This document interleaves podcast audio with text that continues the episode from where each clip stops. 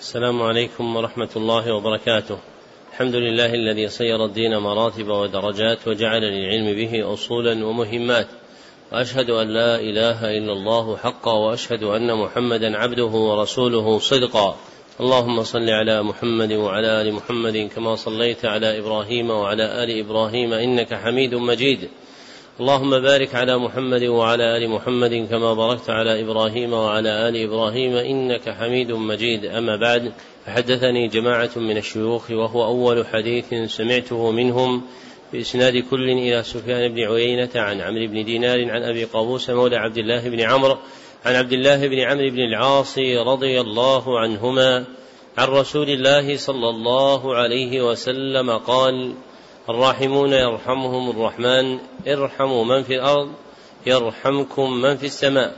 ومن آكد الرحمة رحمة المعلمين بالمتعلمين في تلقينهم أحكام الدين وترقيتهم في منازل اليقين. ومن طرائق رحمتهم إيقافهم على مهمات العلم بإقراء أصول المتون وتبيين مقاصدها الكلية ومعانيها الإجمالية ليستفتح بذلك المبتدئون تلقيهم ويجد فيه المتوسطون ما يذكرهم فيطلع منه المنتهون إلى تحقيق مسائل العلم. وهذا المجلس الثاني في شرح الكتاب الثامن من برنامج مهمات العلم بسنته الثالثة ثلاث وثلاثين بعد أربعمائة والألف وهو كتاب كشف الشبهات لشيخ الإسلام محمد بن عبد الوهاب التميمي رحمه الله المتوفى سنة ست بعد المئتين والألف. فقد انتهى بنا البيان إلى قوله رحمه الله فإن قال أنا لا أعبد إلا الله. نعم. أحسن الله إليكم. قال رحمه الله فإن قال أنا لا أعبد إلا الله وهذا الالتجاء إليهم ودعاؤهم ليس بعبادة فقل له أنت تقر أن الله فرض عليك إخلاص العبادة وهو حقه عليك فإذا قال نعم فقل له بين لي هذا الفرض الذي فرضه الله عليك وهو إخلاص العبادة لله وهو حقه عليك فإنه لا يعرف العبادة ولا أنواعها فبينها له بقولك. قال الله تعالى ادعوا ربكم تضرعا وخفية. فإذا أعلمته بهذا فقل له هل هو عبادة لله تعالى؟ فلا بد أن يقول نعم والدعاء من العبادة. فقل له إذا أقررت أنه عبادة ودعوت الله ليلا ونهارا خوفا وطمعا ثم دعوت في تلك الحاجة نبيا أو غيره هل أشركت في عبادة غي هل أشركت في عبادة الله غيره؟ فلا بد أن يقول نعم. فقل له قال الله تعالى فصل لربك وانحر. فإذا أطعت الله ونحرت له هل هذه عبادة؟ فلا بد أن يقول نعم فقل له إذا نحرت لمخلوق نبي أو جني أو غيرهما هل أشركت في هذه العبادة غير الله؟ فلا بد أن يقر ويقول نعم وقل له أيضا المشركون الذين نزل فيهم القرآن هل كانوا يعبدون الملائكة والصالحين واللات وغير ذلك؟ فلا بد أن يقول نعم. فقل له وهل كانت عبادتهم إياهم إلا في الدعاء والذبح والالتجاء ونحو ذلك؟ وإلا فهم مقرون أنهم عب وإلا فهم مقرون أنهم عبيد تحت قهر الله. وإلا فهم مقرون أنهم عبيد تحت قهر الله. وأن الله هو الذي يدبر الأمر ولكن دعوهم والتجأوا إليهم للجاه والشفاعة وهذا ظاهر جدا. ذكر المصنف رحمه الله شبهة أخرى من شبه المشبهين في توحيد العبادة وهي أن بعضهم يقول أنا لا أعبد إلا الله وهذا الالتجاء إلى الصالحين ودعاؤهم ليس بعبادة. وجواب شبهته أن يقال له إنك تقر أن الله فرض عليك إخلاص العبادة له وهو حقه عليك كما قال تعالى ألا لله الدين الخالص؟ وقال فاعبد الله مخلصا له الدين. وكل مسلم يعلم أن الله افترض عليه إخلاص العبادة له ولا مناص له من إقراره بذلك. فإن المسلمين قاطبة متفقون على أن المفروض عليهم هو إخلاص العبادة لله وحده فحينئذ بين له حقيقة العبادة وأنها تشمل جميع أنواع تأله القلب فكل ما وقع في القلب من تأليه وتعظيم وتعلق مقترن بالحب والخضوع فإنه عبادة. فمدار العبادة على وجود الحب والخضوع فأي شيء يوجد فيه هذا المعنى فإنه عبادة من العبادات إن جعلت لله وحده فهي عبادة توحيدية وإن جعلت لغيره فإنها عبادة شركية. يدل على ذلك قوله تعالى أدعوا ربكم تضرعا وخفية فإن الدعاء يشمل جميع الأعمال المتقرب بها وهو الذي يسميه أهل العلم بدعاء العبادة فيكون شاملا جميع أفرادها. ومن جملة ذلك ما يقع في قلوب هؤلاء من تعلق من تعلق وتأليه لمعظميهم إذا التجأوا إليهم. فإذا عرفته بعد أن العبادة هي من ضم عليه القلب من الحب والخضوع فحينئذ يعلم أن ما يجده من الفزع والتعلق بأولئك الصالحين هو عبادة وأنه إذا تقرب إليهم بذلك فقد تقرب إليهم بما أوقعه في الشرك. فإذا تقرر عنده أن ما وقع فيه من طلب الالتجاء هو عبادة لوجود معنى الحب والخضوع لهم في قلبه فإنك حينئذ تقول له إذا أقررت بأنك إذا دعوت الله ليلا ونهارا ثم دعوت غيره لحاجة من الحاجات وقعت في الشرك فلا بد أن يقول نعم لأنه يعلم أن الدعاء عبادة. وإذا كان يقطع بأن من جعل شيئا من الدعاء لغير الله فقد وقع في الشرك فكذلك لا بد أن يعلم أن ما يوجد في قلبه من الفزع إلى هؤلاء والتعلق بهم والالتجاء إليهم هو شرك أيضا. ثم اذكر له أن العبد إذا امتثل قول الله عز وجل فصل لربك وانحر فنحر متقربا إلى الله يكون قد أوقع عبادة فلا بد أن يقر بأنها عبادة ويقول نعم فإذا أقر أن امتثال خطاب الشرع في الأمر بالنحر عبادة فقل له فإنك إذا نحرت لجني أو نبي فقد أشركت بالله عز وجل فلا بد أن يقر بأن ذلك شرك لأنه مقر بأن النحر لله عبادة. فكما أقر بوجود معنى الشرك في الدعاء والنحر لأنهما عبادتان تكونان لله وجعلهما لغيره شرك فلا بد أن يقر أن التعلق الموجود في قلبه والفزع الذي يعتريه والالتجاء الذي يسديه إلى الصالحين هو شرك كما أن معنى الحب والخضوع موجود في النحر والدعاء فكذلك معنى الحب والخضوع موجود في هذا التعلق المدعى بالصالحين فتكون هذه الحال حال شركية. وقل له أيضا المشركون الذين نزل فيهم القرآن هل كانوا يعبدون الملائكة والصالحين واللات وغير ذلك؟ فلا بد أن يقول نعم لتظاهر الأدلة الشرعية في القرآن الناطقة بأن أولئك كان منهم من يعبد الملائكة ومنهم من يعبد الصالحين كاللات وغيره.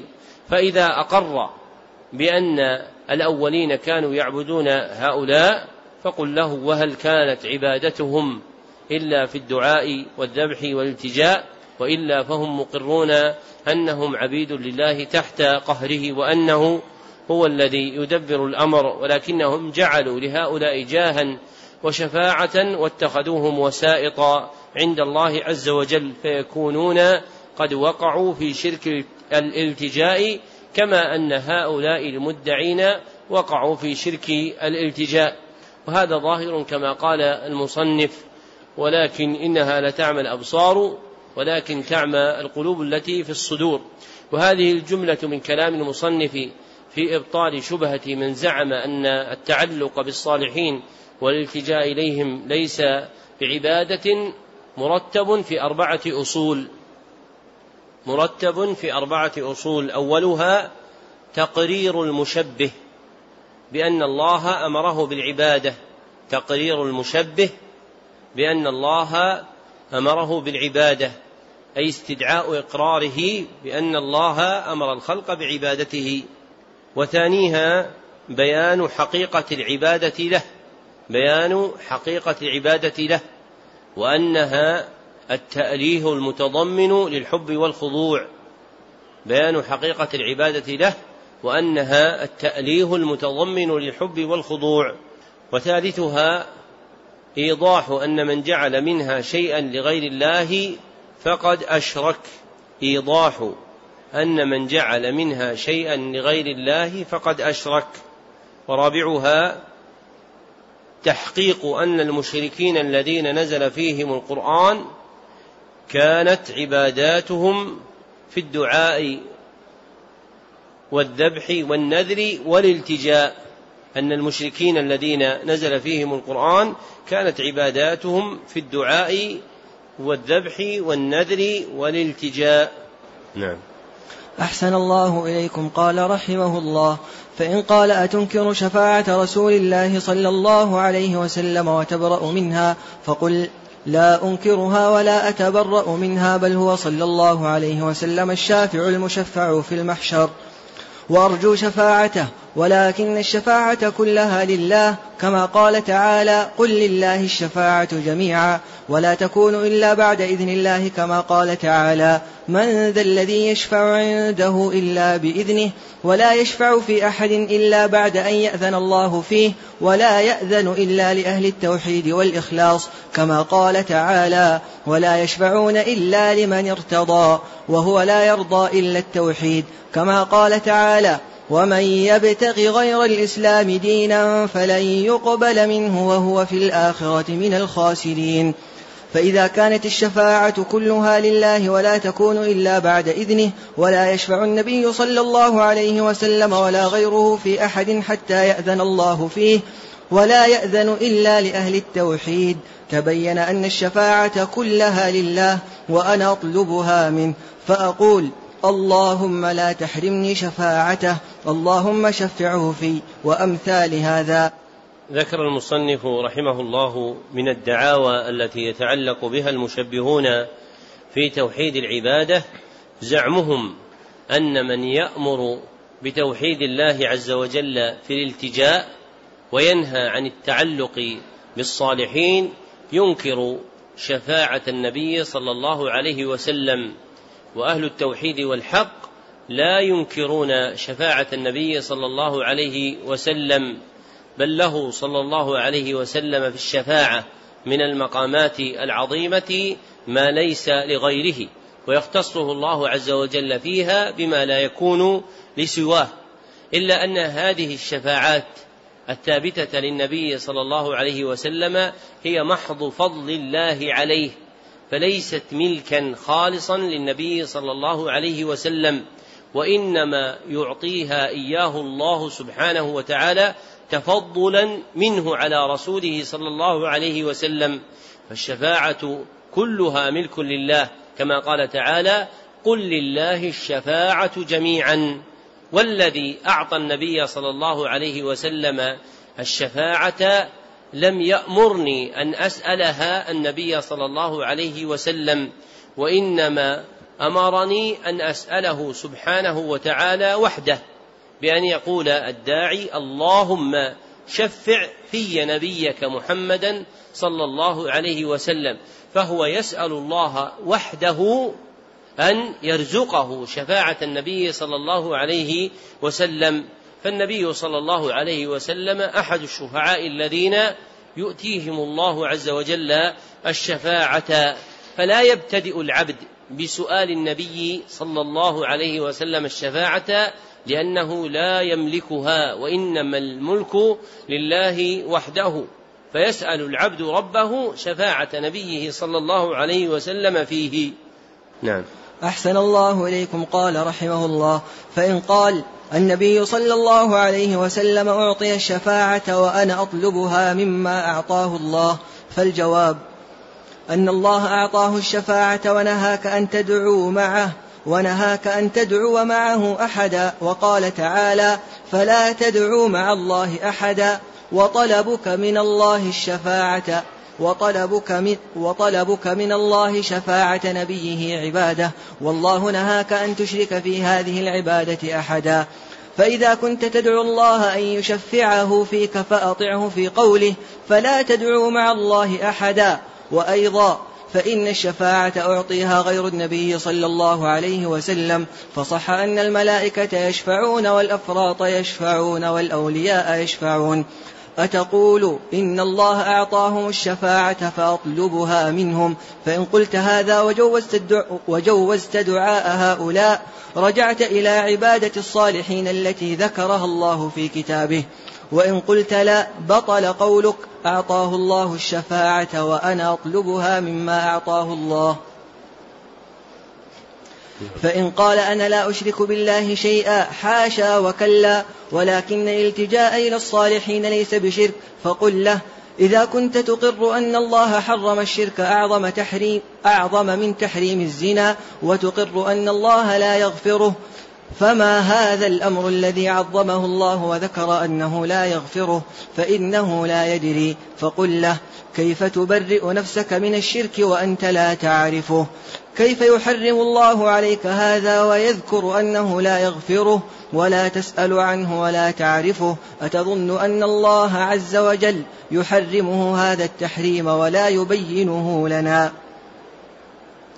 فإن قال الشرك عبادة الأصنام ونحن لا نعبد الأصنام فقل له ما عبادة الأصنام؟ أتظن أنهم يعتقدون أن تلك الأحجار والأخشاب والأحجار تخلق وترزق وتدبر أمر من دعاها فهذا يكذبه القرآن.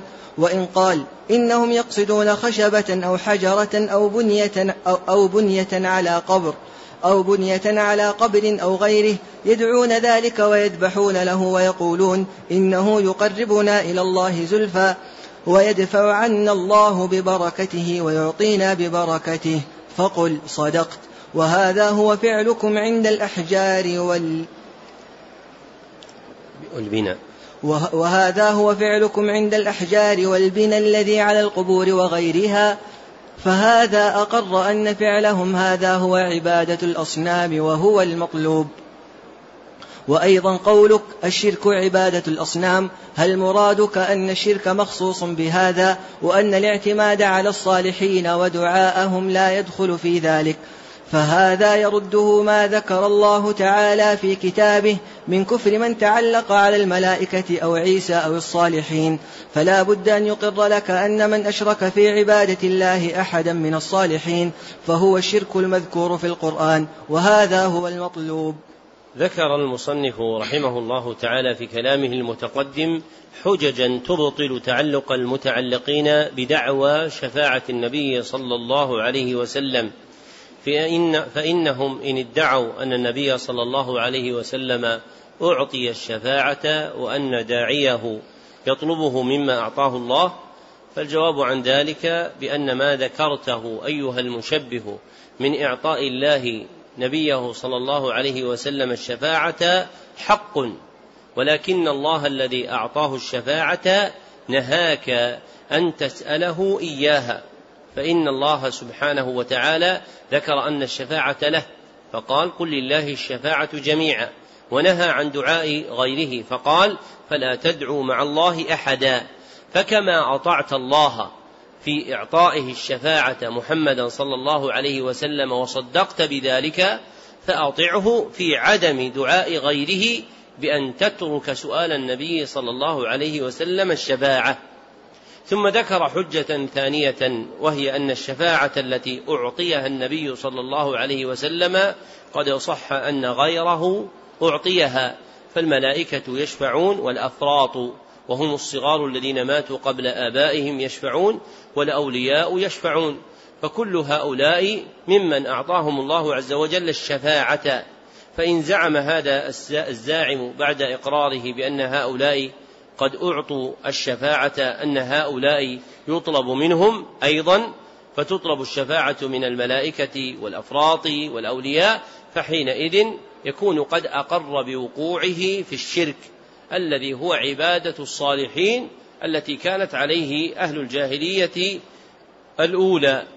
وإن قال لا هم أعطوها وأنا لا أسألهم إياها فحينئذ يقال له بطل قولك أعطاه الله الشفاعة وأنا أطلبه مما أعطاه الله لأن الباب واحد. فالمعطي هو الله عز وجل والمعطى ممن وهبت له الشفاعة. فكيف تفرق بين أفرادهم؟ فتسألها من أحدهم ولا تسأل بقيتهم. وإن قال أنا لا أشرك بالله شيئا حاشا وكلا ولكن الالتجاء إلى الصالحين ليس بشرك. فقل له إذا كنت تقر أن الله حرم الشرك أعظم من تحريم الزنا وتقر أن الله لا يغفره فما هذا الأمر العظيم الذي عظمه الله وذكر أنه لا يغفره؟ فإذا سألته ذلك انقطع لأنه لا يدري ما تتميز به العبادة عن غيرها فلم يعرف ما لله وما لغيره فحينئذ قل له كيف تبرئ نفسك من الشرك وأنت لا تعرفه؟ لأن المدعي براءته من شيء إنما يصدق في دعواه إذا كان عارفا بما يدعي براءته منه. أما إن كان جاهلا في معرفة ما يدعي البراءة منه فكيف تصح دعواه في صدق البراءة؟ ثم اسأله مستنكرا كيف يحرم الله عليك هذا ويذكر أنه لا يغفره ولا تسأل عنه. ولا تتعلمه ولا تعرفه. أتظن أن الله عز وجل يحرمه هذا التحريم ولا يبينه لنا. فما حرمه الله عز وجل وغلظ فيه وأبدى فيه وأعاد إلا لنحذره ونجتنبه. فنكون على بصيرة في معرفته تحول بيننا وبين الوقوع فيه. وإن زعم أن الشرك هو عبادة الأصنام قاصدا حصر الشرك في عبادة الأصنام فجاوبه بما يدحض شبهته ويظهر جهله وأنه لا يعرف دين الأنبياء والرسل وذلك بإرادي بإراد سؤالين عليه. أحدهما أن تقول له ما معنى عبادة الأصنام التي حصرت الشرك فيها؟ أتظن أن عبادتهم أنهم كانوا يعتقدون في تلك الأخشاب والأحجار أنها تخلق وترزق وتدبر أمر من دعاها فإن قال نعم فهذا يكذبه الله في كتابه. فإن الله عز وجل ذكر عن هؤلاء المشركين الأول كما تقدم أنهم كانوا يقرون بأن الخالق الرازق المالك المدبر هو الله سبحانه وتعالى فلم يكونوا يعتقدون هذا فيهم. وإن قال هو من قصد خشبة أو حجرا أو بنية على قبر يدعو لها ويذبح لها وينذر لها رجاء أن تقربه إلى الله زلفى وأن يدفع عنه ببركتها فهذا تفسير صحيح لعبادة الأصنام التي كانوا عليها وهذا الذي كانوا عليه من الشرك هو بعينه الذي يفعله هؤلاء عند المقامات والمزارات المعظمة فكانوا يتوجهون إلى هذه المقامات يريدون منها ببركتها كما كان أولئك المشركون يتوجهون إلى أصنامهم يرجون منها ببركتها. والسؤال الآخر أيضا أن يقال له قولك الشرك عبادة الأصنام. هل مرادك أن الشرك مخصوص بهذا؟ أي محصور في عبادتهم دون عبادة سواهم وأن الاعتماد على الصالحين والأنبياء والأولياء والملائكة والتعلق بهم ودعاءهم لا يدخل في ذلك فلا يكون شركا فإن كان كذلك فهذا أمر باطل يرده ويبطله ما ذكر الله في كتابه من كفر من تعلق بعيسى أو بالملائكة أو بالصالحين فإن الله بين أن من تعلق بهؤلاء والتجأ إليهم أنه كافر. فإذا كان من تعلق بالملائكة وعيسى يكون كافرا فإن من تعلق بمن تأخر من المعظمين يكون كافرا أيضا. نعم. أحسن الله إليكم. قال رحمه الله وسر المسألة أنه إذا قال أنا لا أشرك بالله شيئا فقل له وما الشرك بالله؟ فسره لي. فإن قال هو عبادة الأصنام فقل له وما عبادة الأصنام؟ فسرها لي.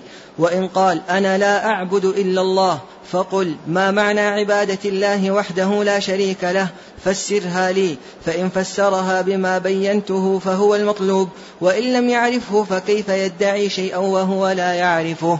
وإن فسرها بغير معناها بينت له الآيات الواضحات في معنى الشرك بالله وعبادة الأوثان أنه الذي يفعلونه في هذا الزمان بعينه وأن عبادة الله وحده لا شريك له هي التي ينكرون علينا ويصيحون منه. كما صاح إخوانهم حيث قالوا أجعل الآلهة إلها واحدا إن هذا لشيء عجاب. بين المصنف رحمه الله بعدما تقدم سر المسألة يعني الأصل الذي يجمعها وترجع إليه يعني الأصل الذي يجمعها وترجع إليه. فأعاد جواب شبهة أن الشرك هو عبادة الأصنام على سبيل اللف بعد النشر أي ضم المتفرق بعد ذكره آنفا. فضم متفرق جوابه بعد بسطه أنه إذا قال أنا لا أشرك بالله فقل له ما معنى الشرك بالله. فسره لي. فإن قال هو عبادة الأصنام فقل له ما معنى عبادة الأصنام. فسرها لي. فإن قال أنا لا أعبد إلا الله وحده فقل ما معنى عبادة الله وحده فسرها لي. فإن فسرها بما تضمنه القرآن فهو المطلوب وإن لم يعرف ذلك فكيف يدعي شيئا لا يعرفه. وإن فسرها بغير ما جاء في الآيات البينات في معنى الشرك وعبادة الأوثان وأنه هو الذي يفعلونه فإنه جاهل بما جاء في القرآن وجاهل بحقيقة الشرك.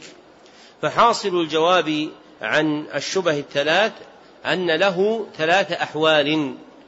الحال الأولى أن يتوقف أن يتوقف فلا يجيب بشيء. فقل له أنت لا تعرف الحق من الباطل وهو كاف في رد شبهته. وهذه حال كثير ممن يتعلق بالصالحين ويعتقد فيهم لا يدري حقيقة الشرك ويظن أنه عبادة الأصنام فقط. وثانيها أن يفسرها بما فسره الله في القرآن. أن يفسرها بما فسره الله في القرآن. وهذا قد كفانا مؤنته. وهذا قد كفانا مؤنته. لأن آيات القرآن متكاثرة على أن في الدلالة على أن الشرك لا ينحصر في عبادة الأصنام بل من تعلق بالملائكة أو الأنبياء أو الأولياء ملتجئا إليهم داعيا إليهم فإنه واقع في الشرك كما يقع فيه أهل الأصنام. وثالثها أن يفسرها بمعنى باطل مخالف لما أخبر الله عنه. أن يفسرها بمعنى باطل مخالف لما أخبر الله عنه. فتبين له الآيات الواضحات في معنى الشرك بالله وعبادة الأوثان وأنه هو الذي يفعلونه في هذا الزمان بعينه وأن إفراد الله بالعبادة هو التوحيد الذي ينكرونه ويصيحون منه كما صاح إخوانهم في إنكار التوحيد على الرسول صلى الله عليه وسلم وقالوا له أجعل الآلهة إلها واحدا إن هذا لشيء عجاب. فاستنكروا إفراد الله بالعبادة كما يستنكر هؤلاء إفراد الله إفراد الله عز وجل بالتعلق به والتوجه إليه. نعم. أحسن الله إليكم قال رحمه الله. فإن قال إنهم لم يكفروا بدعاء الملائكة أو الأنبياء وإنما كفروا لما قالوا الملائكة بنات الله ونحن لم نقل إن عبد القادر ولا غيره ابن الله. فالجواب أن نسبة الولد إلى الله تعالى كفر مستقل. قال الله تعالى قل هو الله أحد الله الصمد والأحد الذي لا نظير له والصمد المقصود في الحوائج. فمن جحد هذا فقد كفر ولو لم يجحد آخر السورة.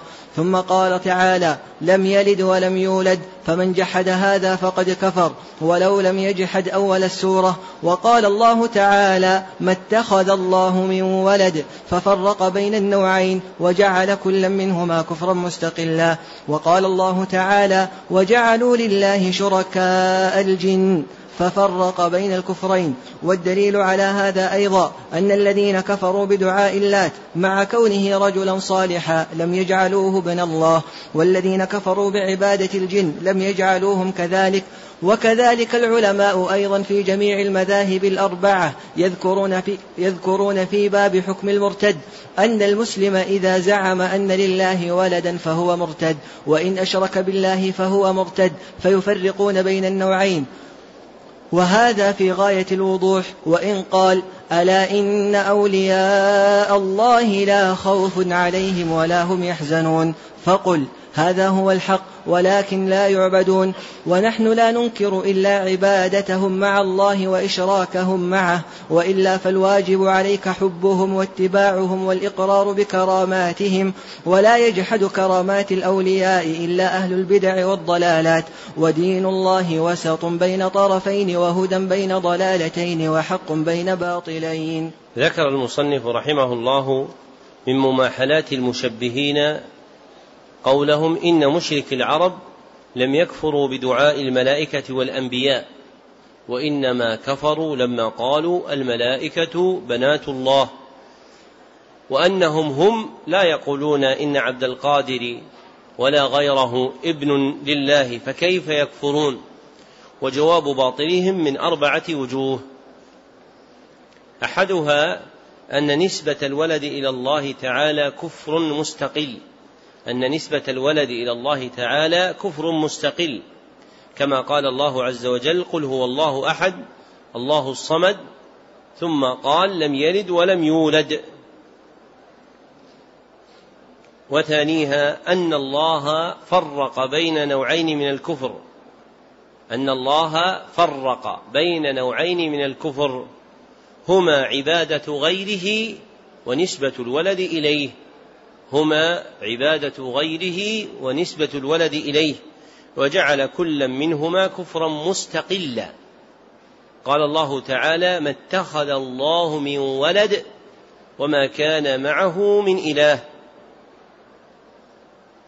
وقال وجعلوا له شركاء الجن وخلقهم وخرقوا له بنين وبنات بغير علم ففرق بين الكفرين وثالثها أن الذين كفروا بدعاء اللات مع كونه رجلا صالحا لم يجعلوه ابن الله.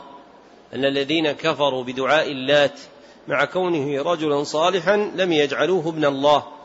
والذين كفروا بعبادة الجن لم لم يجعلوهم كذلك.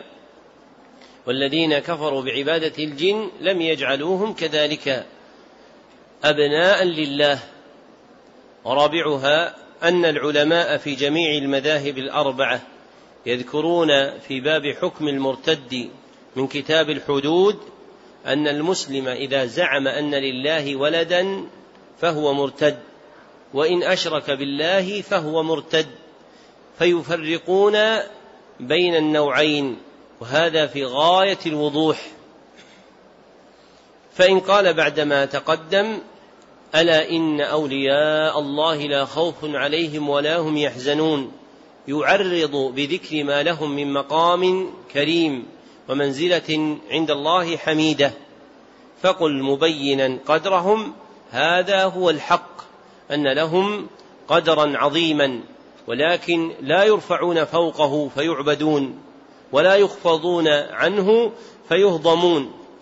والمنكر الباطل عبادتهم مع الله وإشراكهم به والحق المعروف حبهم واتباعهم والإقرار بكراماتهم ولا يجحد كرامات الأولياء إلا أهل البدع والضلالات. فالواجب على معظم الأولياء أن يحفظ حق الله وحقهم فحق الله عبادته وحق الأولياء اتباعهم وحبهم والإقرار بكراماتهم. وهذه القسمة السوية في ملاحظة حق الله في رعاية حق الله وحق الأولياء كما جاءت في كتاب الله وسنة رسوله صلى الله عليه وسلم هي المنزلة المتوسطة بين الغلو والجفاء ودين الله وسط بين طرفين. وهدى بين ضلالتين وحق بين باطلين كما قال المصنف وهي من جواهر كلامه رحمه الله. نعم. أحسن الله إليكم قال رحمه الله. فإذا عرفت أن هذا الذي يسميه المشركون في زماننا الاعتقاد هو الشرك الذي أنزل فيه القرآن وقاتل رسول الله صلى الله عليه وسلم الناس عليه فاعلم أن شرك الأولين أخف من شرك أهل وقتنا بأمرين. أحدهما أن الأولين لا يشركون ولا يدعون الملائكة أو الأولياء أو الأوثان مع الله إلا في الرخاء وأما في الشدة فيخلصون الدين لله كما قال تعالى فإذا ركبوا في الفلك دعوا الله مخلصين له الدين فلما نجاهم إلى البر إذا هم يشركون وقال تعالى وإذا مسكم الضر في البحر ضل من تدعون إلا إياه وقال تعالى قل أرأيتكم إن أتاكم عذاب الله أو أتتكم الساعة أغير الله تدعون إلى قوله ما تشركون؟ وقال تعالى واذا مس الانسان ضر دعا ربه منيبا اليه ثم اذا خوله نعمه منه نسي ما كان يدعو اليه من قبل الايه. وقال تعالى واذا غشيهم موج كالظلل فمن فهم هذه المسألة التي وضحها الله في كتابه وهي أن المشركين الذين قاتلهم رسول الله صلى الله عليه وسلم يدعون الله ويدعون غيره في الرخاء وأما في الشدة فلا يدعون إلا الله وحده لا شريك له وينسون ساداتهم. تبين له الفرق تبين له الفرق بين شرك أهل زماننا وشرك الأولين ولكن أين من يفهم قلبه؟ ولكن أين من يفهم قلب ولكن أين من يفهم قلبه؟ هذه المسألة فهما راسخا. والله المستعان. والأمر الثاني أن الأولين يدعون مع الله أناسا مقربين عند الله. إما نبيا وإما وليا وإما ملائكة أو يدعون أحجارا وأشجارا مطيعة لله تعالى ليست بعاصية. وأهل زماننا يدعون مع الله أناسا من أهل الفسق ويدعونهم والذين يدعونهم هم الذين يحكون عنهم الفجور من الزنا والسرقة. أحسن الله إليكم. وأهل زماننا يدعون مع الله أناسا من, أه من الفسق. وأهل زماننا يدعون مع الله أناسا من أفسق الناس والذين يدعونهم هم الذين يحكون عنهم الفجور من الزنا والسرقة وترك الصلاة وغير ذلك والذي يعتقد في الصالح والذي يعتقد في الصالح والذي لا يعصي مثل الخشب والحجر أهون ممن يعتقد في من يشاهد فسقه في من يشاهد فسقه وفساده ويشهد به. ذكر المصنف رحمه الله أن العبد إذا عرف أن هذا الذي يسميه المشركون في زماننا الاعتقاد وهو تأله القلوب للمعظمين من الخلق هو الشرك الذي أنزل فيه القرآن وقاتل رسول الله صلى الله عليه وسلم الناس عليه فإن هناك فرقين عظيمين بين شرك الأولين والآخرين. فالفرق الأول أن الأولين كانوا لا يشركون بالله إلا في الرخاء. أما في الشدة فإنهم كانوا يوحدون الله كما جاء هذا في آيات عدة ذكر المصنف طرفا منها. أما المتأخرون فإنهم يفزعون إلى معظميهم في الرخاء والشدة معا فهم أقبح شركا وأشد كفرا من الأولين. والفرق الثاني أن الأولين يدعون مع الله عز وجل أناسا مقربين عند عنده سبحانه وتعالى أو يدعون أحجارا وأشجارا مطيعة لله طاعة كونية وليست عاصية لله عز وجل. وأما المتأخرون فيدعون مع الله عز وجل أناسا من أفسق الناس ممن يحكى عنهم أنواع من الفجور والفسق فصار شرك المتأخرين أشد من شرك الأولين من هذين الوجهين. وتقدم في شرح القواعد الأربع أن جماع الأدلة الشرعية والوقائع الكونية دال على أن شرك الأولين أخف من شرك المتأخرين وأن شرك المتأخرين أعظم من شرك الأولين من تسعة وجوه استوفينا ذكرها في شرح القواعد الأربع. نعم. أحسن الله إليكم قال رحمه الله. إذا تحققت أن الذين قاتلهم رسول الله صلى الله عليه وسلم أصحوا عقولا وأخف شركا من هؤلاء فاعلم أن لهؤلاء شبهة يريدونها على ما ذكرنا وهي من أعظم شبههم فأصغ سمعك لجوابها. وهي أنهم يقولون إن الذين نزل فيهم القرآن لا يشهدون إلا وهي أنهم يقولون إن الذين نزل فيهم القرآن لا يشهدون إلا إله لا إله. لا يشهدون أن لا, لا يشهدون أن لا إله إلا الله وأن محمد رسول الله وهي أنهم يقولون إن الذين نزل فيهم القرآن لا يشهدون أن لا إله إلا الله وأن محمد رسول الله ويكذبون رسول الله صلى الله عليه وسلم وينكرون البعث ويكذبون القرآن ويجعلونه سحرا ونحن نشهد أن لا إله إلا الله وأن محمد رسول الله ونصدق القرآن ونؤمن بالبعث. ونصلي ونصوم فكيف تجعلوننا مثل أولئك؟ فالجواب أنه لا خلاف بين العلماء كلهم أن الرجل إذا صدق رسول الله صلى الله عليه وسلم في شيء وكذبه في شيء أنه كافر لم يدخل في الإسلام. وكذلك إذا آمن ببعض القرآن وجحد بعضه كمن أقر بالتوحيد وجحد وجوب الصلاة أو أقر بالتوحيد والصلاة وجحد وجوب الزكاة أو أقر بهذا كله وجحد وجوب الصوم أو أقر بهذا كله وجحد وجوب الحج. ولما لم ينقد أناس في زمن النبي صلى الله عليه وسلم للحج أنزل الله تعالى في حقهم ولله على الناس حج البيت من استطاع إليه سبيلا ومن كفر فإن الله غني عن العالمين. ومن أقر بهذا كله وجحد البعث كفر بالإجماع وحل دمه وماله كما قال تعالى إن الذين يكفرون بالله ورسله ويريدون أن يفرقوا بين الله ورسله.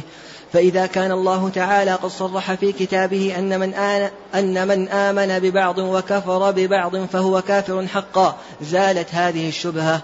وهذه هي التي ذكرها بعض أهل الإحساء في كتابه الذي أرسل إلينا. ويقال إذا كنت تقر أن من صدق الرسول صلى الله عليه وسلم في كل شيء وجحد وجوب الصلاة فهو كافر حلال الدم والمال بالإجماع وكذلك إذا أقر بكل شيء إلا البعث وكذلك لو جحد وجوب صوم رمضان وصدق بذلك كله لا, يجح لا يجحد هذا ولا يختلف في المذاهب فيه ولا تختلف المذاهب فيه وقد نطق به القرآن كما قدمنا فمعلوم أن التوحيد هو أعظم فريضة جاء بها النبي صلى صلى الله عليه وسلم وهو أعظم من الصلاة والزكاة والصوم والحج فكيف إذا جحد الإنسان شيئا من هذه الأمور كفر. ولو عمل بكل ما جاء به الرسول صلى الله عليه وسلم وإذا جحد التوحيد الذي هو دين الرسل كلهم لا يكفر سبحان الله ما أعجب هذا الجهل. ويقال أيضا لهؤلاء أصحاب رسول الله صلى الله عليه وسلم قاتلوا بني حنيفة وقد أسلموا مع النبي صلى الله عليه وسلم وهم يشهدون أن لا إله إلا الله وأن محمدا عبده ورسوله ويصلون ويؤذنون. فإن قال إنهم يشهدون أن مسيلمة نبي. قلنا هذا هو المطلوب. إذا كان من رفع رجلا في رتبة النبي صلى الله عليه وسلم كفر وحل ماله ودمه ولم تنفعه الشهادتان ولا الصلاة فكيف بمن رفع شمسان أو يوسف أو صحابيا أو نبيا أو غيرهم في مرتبة جبار السماوات والأرض؟ سبحانه ما أعظم شأنه.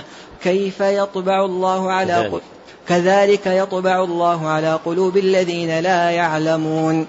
ويقال أيضا الذين حرقهم علي بن أبي طالب رضي الله عنه بالنار كلهم يدعون الإسلام وهم من أصحاب علي رضي الله عنه وتعلموا العلم من الصحابة ولكن اعتقدوا في علي مثل الاعتقاد في يوسف وشمسان وأمثالهما. فكيف أجمع الصحابة على قتلهم وكفرهم؟ أتظنون أن الصحابة يكفرون المسلمين؟ أم تظنون أن الاعتقاد في تاج وأمثاله لا يضر؟ والاعتقاد في علي بن أبي طالب يكفر؟ ويقال أيضا بنو, عبي بنو عبيد القداح الذين ملكوا المغرب ومصر في زمن في زمن بني العباس. كلهم يشهدون أن لا إله إلا الله وأن محمد رسول الله ويدعون الإسلام ويصلون الجمعة والجماعة. فلما أظهروا مخالفة الشريعة في أشياء دون ما نحن فيه أجمع العلماء على كفرهم وقتالهم وأن بلادهم بلاد حرب وغزاهم المسلمون حتى استنفذوا ما بأيديهم من حتى استنقذوا ما بأيديهم من بلدان المسلمين. ويقال أيضا إذا كان المشركون الأولون لم يكفروا إلا لأنهم جمعوا بين الشرك وتكذيب الرسول إلا أنهم جمعوا بين الشرك وتكذيب الرسول والقرآن وإنكار البعث وغير ذلك. فما معنى الباب الذي ذكره العلماء في كل مذهب؟ باب حكم المرتد وهو المسلم الذي يكفر بعد إسلامه ثم ذكروا أشياء كثيرة. كل نوع منها يكفر ويحل دم الرجل وماله حتى إنهم ذكروا أشياء يسيرة عند من فعلها مثل كلمة يذكرها بلسانه دون قلبه أو كلمة يذكرها على وجه المزح واللعب. ويقال أيضا الذين قال الله فيهم يحلفون بالله ما قالوا ولقد قالوا كلمة الكفر وكفروا بعد إسلامهم. أما سمعت الله كفرهم بكلمة مع كونهم في زمن رسول الله صلى الله عليه وسلم ويجاهدون معه ويصلون معه ويزكون ويحجون ويوحدون الله وكذلك الذين قال الله تعالى فيهم قل أب الله وآياته ورسوله كنتم تستهزئون لا تعتذروا قد كفرتم بعد إيمانكم فهؤلاء الذين صرح الله فيهم أنهم كفروا بعد إيمانهم وهم مع رسول الله صلى الله عليه وسلم في غزوة تبوك قالوا كلمة ذكروا أنهم قالوها على وجه المزح فتأمل هذه الشبهة وهي قولهم تكفرون المسلمين. تكفرون المسلمين أناسا يشهدون أن لا إله إلا الله ويصلون ويصومون ويحجون. ثم تأمل جوابها فإنه من, فإنه من أنفع ما في هذه الأوراق. نعم. ومن الدليل على ذلك أيضا ما حكى الله سبحانه ما حكى الله عز وجل عن بني إسرائيل مع إسلامهم وعلمهم وصلاحهم أنهم قالوا لموسى اجعل لنا إلها وقال أناس من الصحابة اجعل لنا يا رسول الله ذات أنواط كما لهم ذات أنواط فحلف رسول الله صلى الله عليه وسلم أن هذا مثل قول بني إسرائيل لموسى اجعل لنا إلها ولكن ولكن للمشركين شبهة ولكن للمشركين شبهة يدلون بها عند هذه القصة وهي أنهم يقولون إن بني إسرائيل لم يكفروا بذلك وكذلك الذين سألوا النبي صلى الله عليه وسلم أن يجعل لهم ذات أنواط لم يكفروا. فالجواب أن تقول أن تقول إن بني إسرائيل إن بني إسرائيل لم يفعلوا ذلك وكذلك الذين سألوا النبي صلى الله عليه وسلم لم يفعلوا ذلك. ولا خلاف أن بني إسرائيل لو فعلوا ذلك لكفروا ولا خلاف أن الذين وكذلك. وكذلك لا خلاف أن الذين نهاهم النبي صلى الله عليه وسلم لو لم يطيعوه واتخذوا ذات أنواط بعد نهيه لكفروا. وهذا هو المطلوب. ولكن هذه القصة تفيد أن المسلم بل العالم قد يقع في نوع قد يقع في أنواع من الشرك قد يقع في أنواع من الشرك لا يدري عنها فتفيد التعلم والتحرز. ومعرفة أن قول الجاهل التوحيد فهمناه أن هذا من أكبر الجهل ومكايد الشيطان. وتفيد أيضا, وتفيد أيضا أن المسلم المجتهد الذي أن المسلم المجتهد الذي إذا تكلم بكلام يكفر وهو لا يدري. الذي إذا تكلم. حسن. وتفيد, وتفيد أيضا أن المسلم المجتهد الذي إذا, إذا تكلم بكلام يكفر وتفيد أيضا أن المسلم المجتهد الذي إذا تكلم بكلام كفر وهو لا يدري فنبه على ذلك وتاب من ساعته أنه لا يكفر أنه لا يكفر.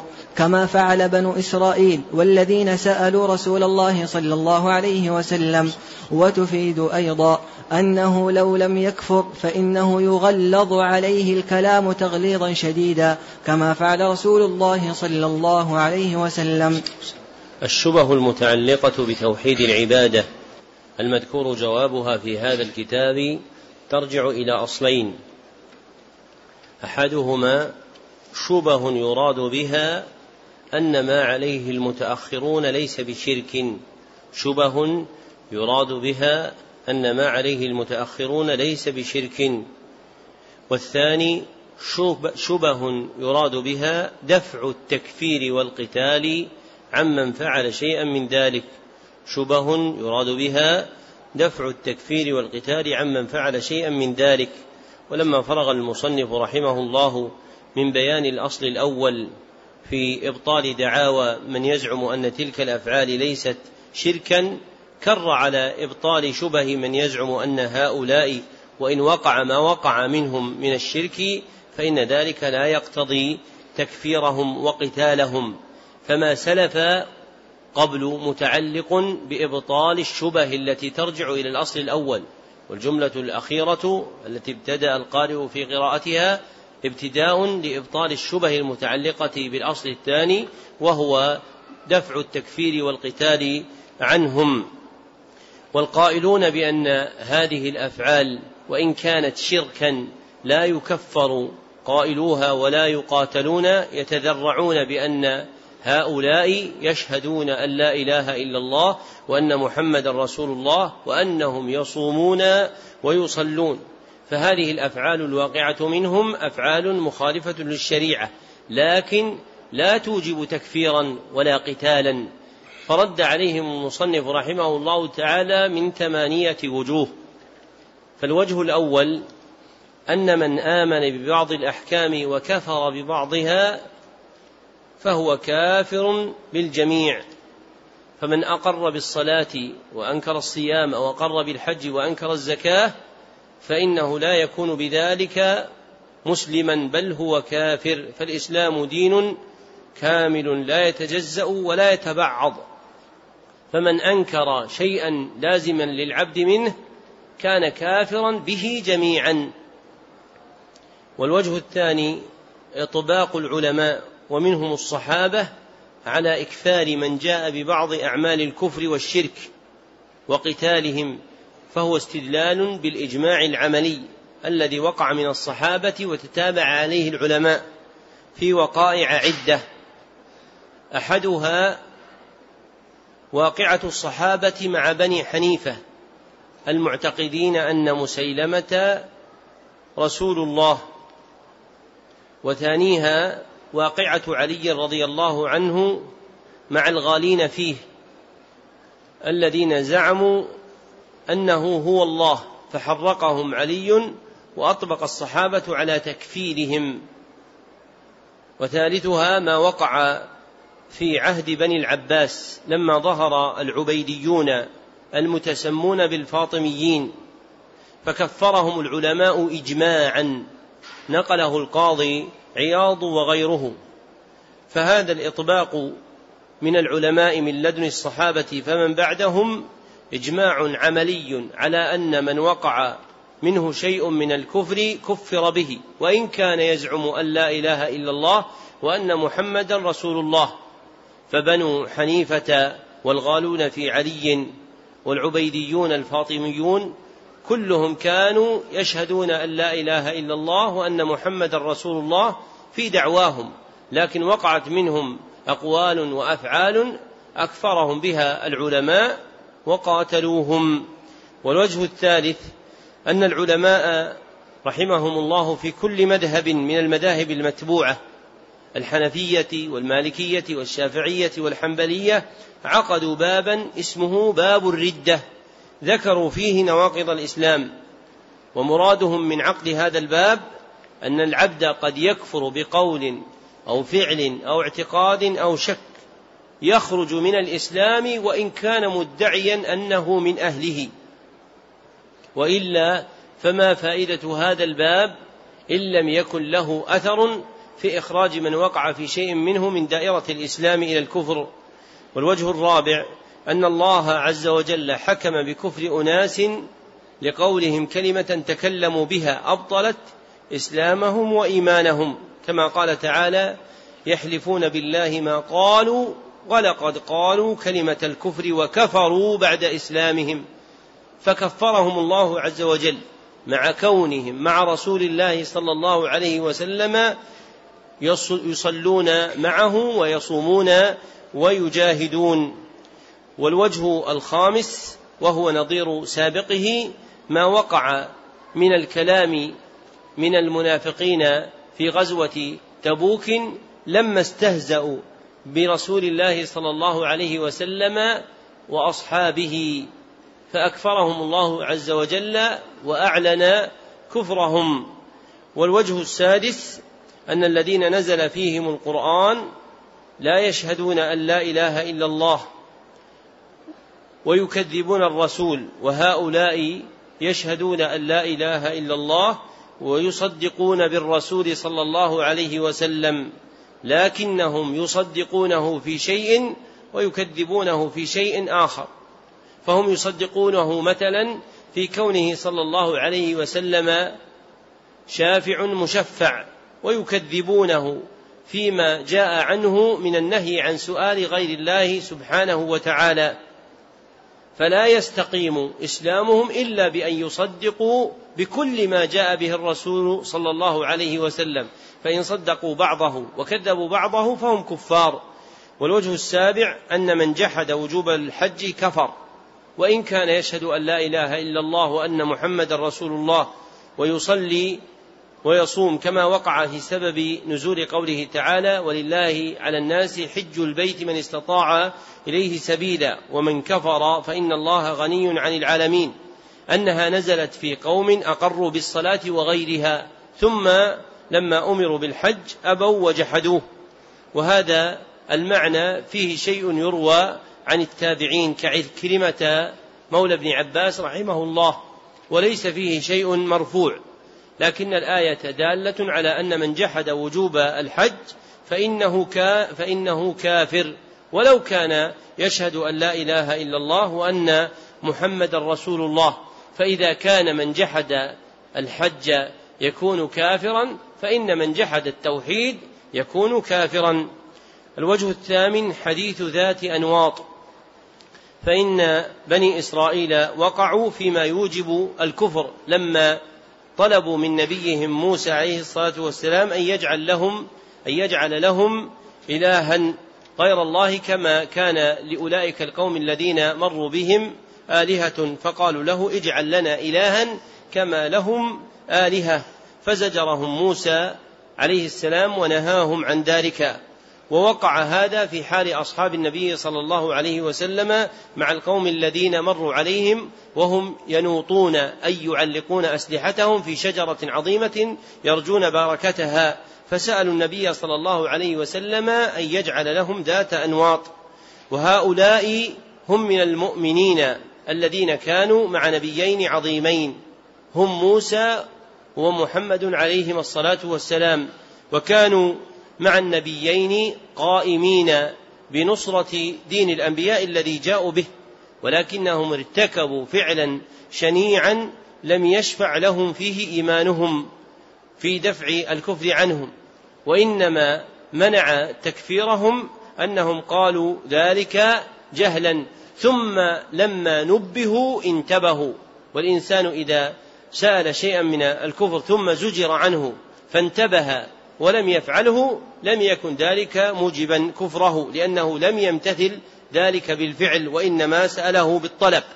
وقد صرح المصنف رحمه الله تعالى في كتابه التوحيد أن الذي وقع هو من الشرك الأصغر وهنا ظاهر كلامه أنه من الشرك الأكبر. والأظهر كما سلف أن الذين سألوا النبي صلى الله عليه وسلم إنما أرادوا أن تكون الشجرة سببا للتبرك فالواقع منهم شرك أصغر. ثم ذكر المصنف رحمه الله تعالى ثلاث فوائد من قصة ذات أنواط.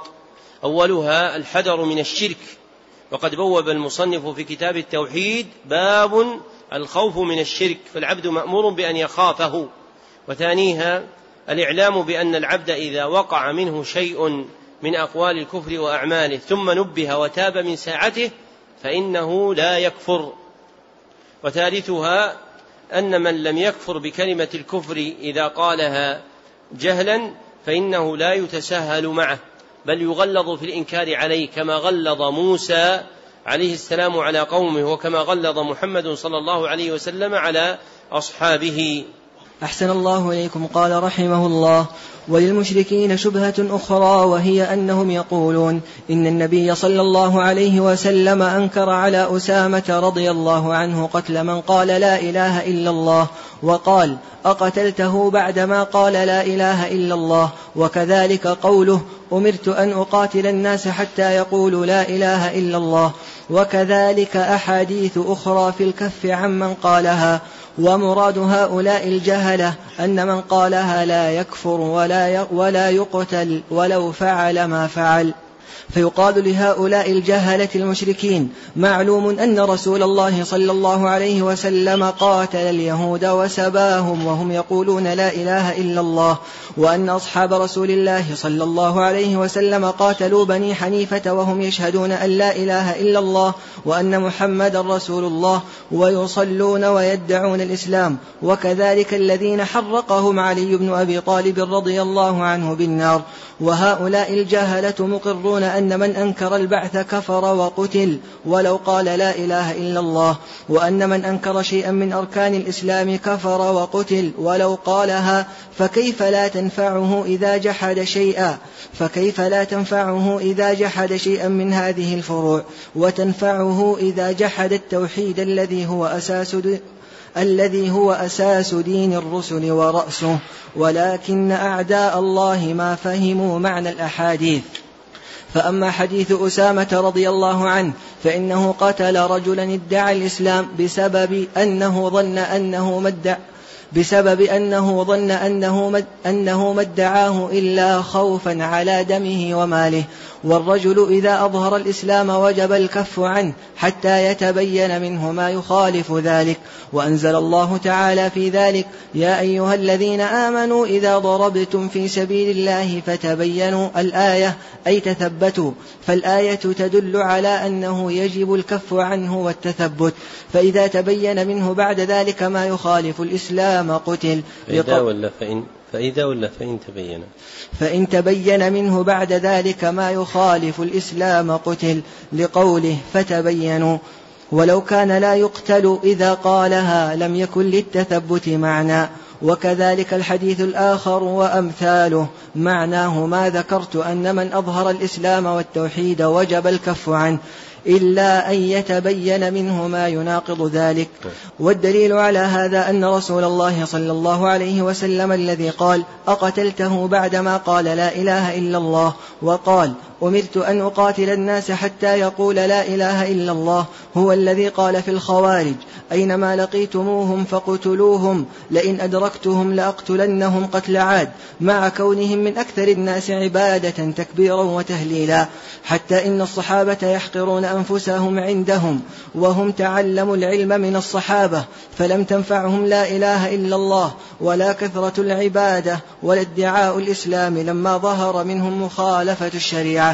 وكذلك ما ذكرنا من قتال اليهود وقتال الصحابة رضي الله عنهم بني حنيفة وكذلك أراد النبي صلى الله عليه وسلم أن يغزو بني المصطلق لما أخبره رجل أنهم منعوا الزكاة حتى أنزل الله. يا أيها الذين آمنوا إن جاءكم فاسق بنبأ الآية وكان الرجل كاذبا عليهم. فكل هذا يدل على أن مراد النبي صلى الله عليه وسلم في الأحاديث الواردة ما ذكرنا. ذكر المصنف رحمه الله شبهة أخرى وهي أنهم يقولون إن النبي صلى الله عليه وسلم أنكر على أسامة رضي الله عنه قتل من قال لا إله إلا الله وقال له أقتلته بعدما قال لا إله إلا الله. وكذلك قوله صلى الله عليه وسلم أمرت أن أقاتل الناس حتى يقولوا لا إله إلا الله. وكذلك أحاديث أخرى في هذا المعنى. وهذه الأحاديث لم تفهم على وجهها فإن الذي أراده النبي صلى الله عليه وسلم في حديث أسامة وغيره مما هو في معناه أن من قال لا إله إلا الله وجب الكف عنه حتى يظهر منه ما يخالف مدلول هذه الكلمة من كفر أو شرك. فقول لا إله إلا الله تثبت به عصمة الحال. وتبقى وراء ذلك أمور يطالب بها العبد تثبت بها عصمة المآل. كما تقدم بيانه في شرح الأربعين النووية أن العصمة نوعان أحدهما عصمة الحال وتثبت بكلمة التوحيد والثاني عصمة المآل وتثبت بالتزام العبد مقتضيات كلمة التوحيد ولوازمها. فإذا لم يلتزم العبد ما, تلتز ما تقتضيه كلمة التوحيد وتدعو إليه من الحقوق فإن عصمة الحال التي ثبتت له أولا تنتقض بما اقترفه مما ينافيها وهذا هو الواقع من هؤلاء. ثم ذكر المصنف رحمه الله تعالى أربعة أربعة أدلة تدل على صحة فهم الأحاديث وفق ما تقدم. أولها أن الذي قال ما قال في إيجاب الكف عما عمن قال لا إله إلا الله هو الذي أمر بقتال الخوارج وهم أشد الناس عبادة. ومع هذا أمر النبي صلى الله عليه وسلم بقتالهم لما فعلوا أشياء تخالف الإسلام مع أنهم يقولون لا إله إلا الله ويصلون ولهم أعمال مشهورة في الصلاح. وثانيها ما تقدم من قتال النبي صلى الله عليه وسلم اليهود وكانت اليهود تقول لا إله إلا الله. وثالثها ما تقدم من قتال الصحابة رضي الله عنهم بني حنيفة وكانوا يقولون لا إله إلا الله. ورابعها قصة بني المصطلق وهم قبيلة دخلوا في الإسلام وأرسل إليهم النبي صلى الله عليه وسلم المصدق الذي يجبي الزكاة ليأتي بزكاتهم فرجع وأخبره أنهم منعوا الزكاة فهم النبي صلى الله عليه وسلم بغزوهم فنزلت الآية يا أيها الذين آمنوا إن جاءكم فاسق بنبأ فتبينوا. وهذه القصة رويت من وجوه ضعاف مجموعها يدل على ثبوت أصل القصة وأنها نزلت في واقعة الوليد بن عقبة رضي الله عنه مع بني المصطلق. ونقل أبو موسى المديني الحافظ في كتاب معرفة الصحابة إجماع أهل العلم بالتفسير أن هذه القصة أن هذه الآية نزلت في واقعة الوليد بن عقبة مع بني المصطلق فأصل القصة ثابت على هذا النحو. أما تفاصيل ما جاء في بعض الطرق مما فيه غض من مقامه رضي الله عنه فهذا لا يعول عليه. وحقيقة الأمر أنه لما أقبل عليهم ظهروا إليه بجمعهم يريدون استقباله فخشي أنهم يريدون منعه وقتاله. فرجع وأخبر النبي صلى الله عليه وسلم بما رأى. هذا حقيقة الحكاية من الوجوه التي تدل على ثبوتها والإجماع في ذلك منقول فلا مصير إلى غيره. وهذا آخر البيان على هذه الجملة من الكتاب ونستكمل بقيته بإذن الله عز وجل بعد صلاة العشاء ثم نشرع بعد في كتاب فضل الإسلام بعون الله وحوله. والحمد لله رب العالمين.